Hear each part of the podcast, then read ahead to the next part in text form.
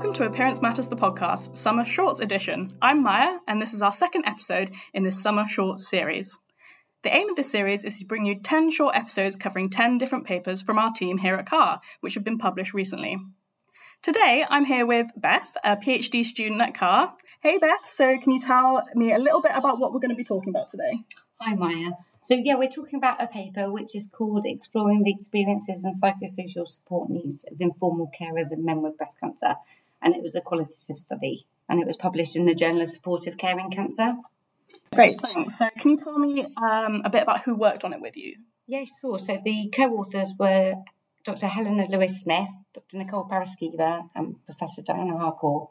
Great. So, those are all uh, other members of CAR, right? Yeah, they are. Fantastic. Fantastic. So, could you tell me a little bit about when you started out? What did you want to find out? Um, what was the what were the aims of the paper? Yeah, sure. So we were interested in gaining a better understanding of the experiences of informal carers. And when we're talking about informal carers, we're really referring to someone who actively participates in sharing the patient's illness experience, and that's either on a practical or and or emotional level. And we're not talking about people who provide professional voluntary support, such as healthcare professionals or charity providers. And so we we're interested in understanding their experiences and also the impact of male breast cancer on their lives and their relationships, as well as exploring the practical and emotional aspects of caring. And we also really wanted to try and identify the types of support that they felt would be helpful, along with their preferred sources of support. Okay, great. That that sounds really interesting. So um, it sounds like you were you were kind of like really wanting to understand the experiences of these informal carers and what impact a male breast cancer might have on their lives, and also talking a little bit about what kind of support they might have had and what they might prefer. Yeah. So how did you go about doing that? Well, we conducted 12 semi structured interviews um, with participants. We had a really interesting sample in terms of participants' relationships with the men with breast cancer and their ages. So we had 11 females and one male. Nine were spouses. We had one adult child, one mother, and one friend. Um, a really interesting age range as well. So ages range from 25 to 77 years old. And they had a really broad range of experiences of um, caring with men with breast cancer. So some of them were caring for men in the really early stages of the treatment, just after diagnosis. Some were mid treatment, and some were many years after diagnosis. Um, one participant was caring for a man in palliative care, and two were the bereaved carers of men who had died of breast cancer. And we felt it was really important to hear their experiences as their support needs were obviously ongoing. So, yeah, it was a really interesting mix of participants. Yeah, that does sound really interesting. Like you say, there's a real big range there in terms of roles, um, but also in terms of age ranges. So you've got someone in their 20s all the way up to someone in their 70s. So that's really interesting. Yeah, so it's really interesting hearing how it, hearing how it had impacted a child as well as a mother of a man with breast cancer. So yeah, it was fascinating. Absolutely, thank you. Um, so can you tell us a little bit about what you learned? Um, what were your kind of key findings? Yeah, sure.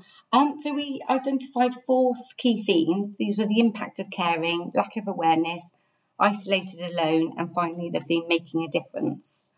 So I can just chat to you a bit about the um, about the themes. So the impact of caring.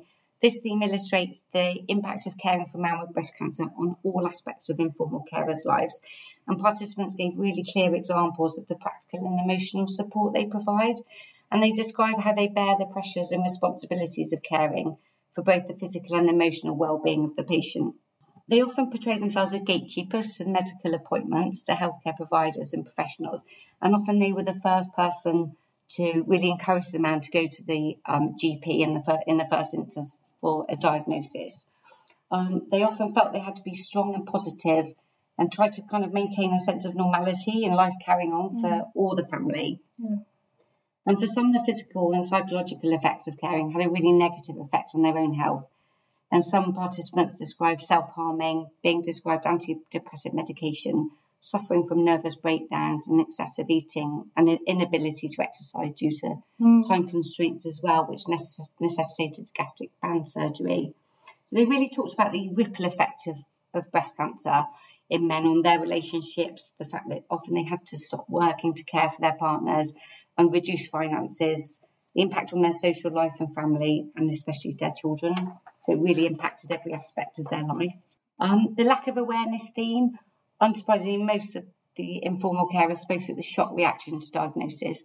Many people don't know that men can get breast cancer, so it was a real shock when they were diagnosed. Um, and the reactions included disbelief and distress, and this often led to diff- difficulties in accepting the illness. Mm.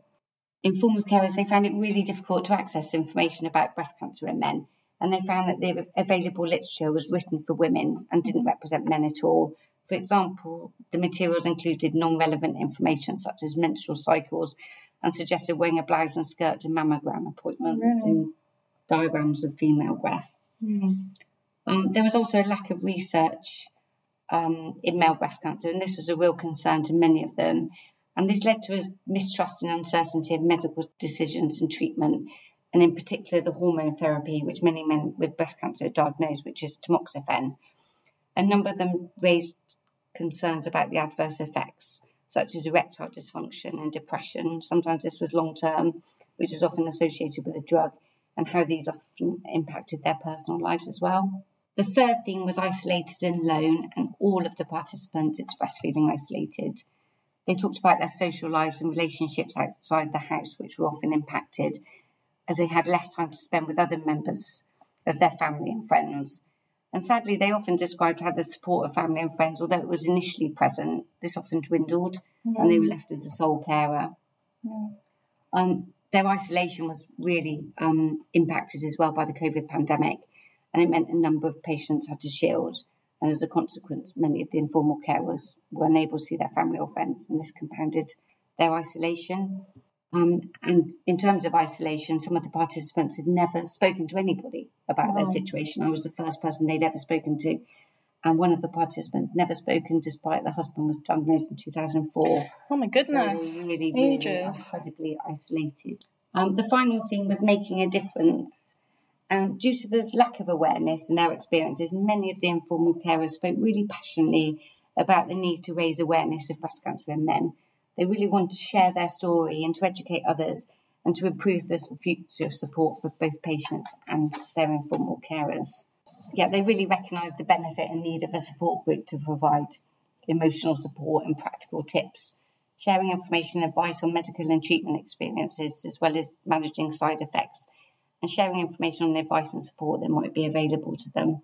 A lot of them also talked about the um, need to foster some kind of sense of community, and they felt that a support group might improve their confidence, their ability to cope, and also to try and learn from each other about the best ways to mm-hmm. support and provide care for men with breast cancer.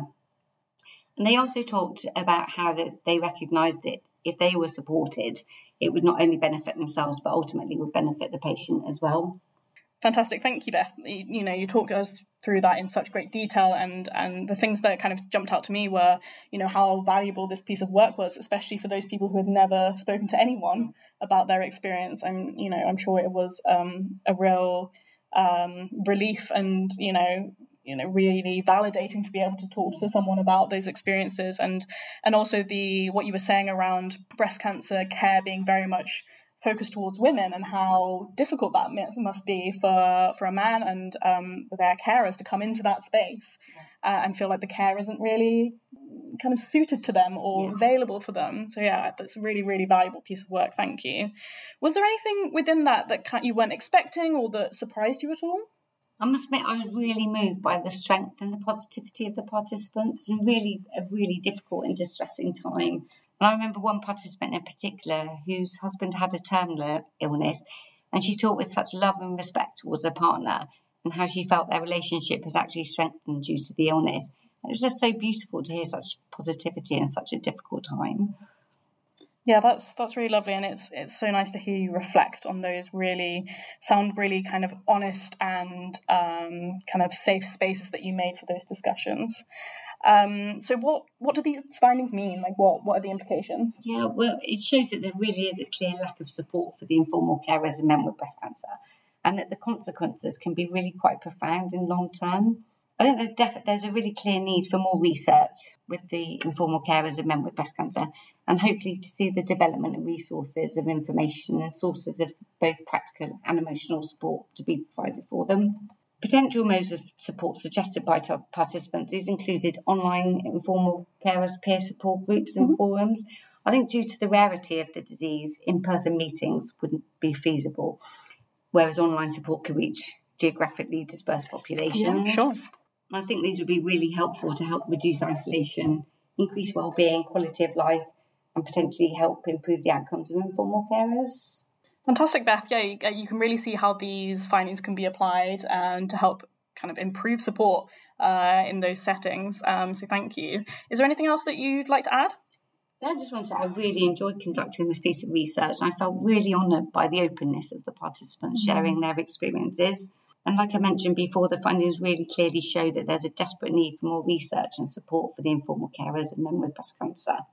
And um, yeah, I'm actually in the process of conducting a final study in the PhD. And this study is going to be exploring the experiences uh, of healthcare professionals and people who work with breast cancer charities and organisations to explore their experiences and what they perceive to be the support needs of men with breast cancer and their informal carers.